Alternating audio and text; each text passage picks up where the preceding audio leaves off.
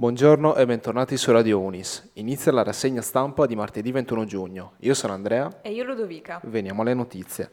È stata aperta per studenti e studentesse dell'Università di Sassari la nuova edizione del bando Borse di Studio 2022 dedicata alla memoria del professor Renato Ugo, che nella sua carriera si è impegnato nella formazione dei giovani scienziati. L'Associazione Italiana per la Ricerca Industriale assegnerà un premio per un valore complessivo di 25.000 euro alle 5 migliori tesi di ricerca industriale. Il bando si rivolge a coloro che intendano svolgere o abbiano in corso di svolgimento una tesi di laurea sperimentale indirizzata alla ricerca industriale. ANSA scrive: Si svolge oggi a Mansura, in Egitto, la sesta udienza del processo a carico di Patrick Zaki, lo studente dell'Università di Bologna che, seppur a piede libero, rischia sempre 5 anni di carcere con l'accusa di diffusione di notizie false ai danni del proprio paese.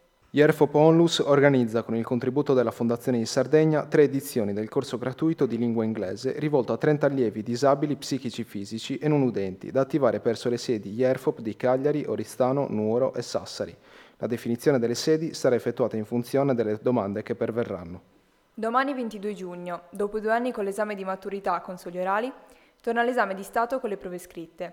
Più di mezzo milione di studentesse e studenti saranno alle prese prima con il tema, il giorno seguente con la seconda prova scritta multidisciplinare, diversa per un indirizzo di studio, e dal 27 giugno con il colloquio orale.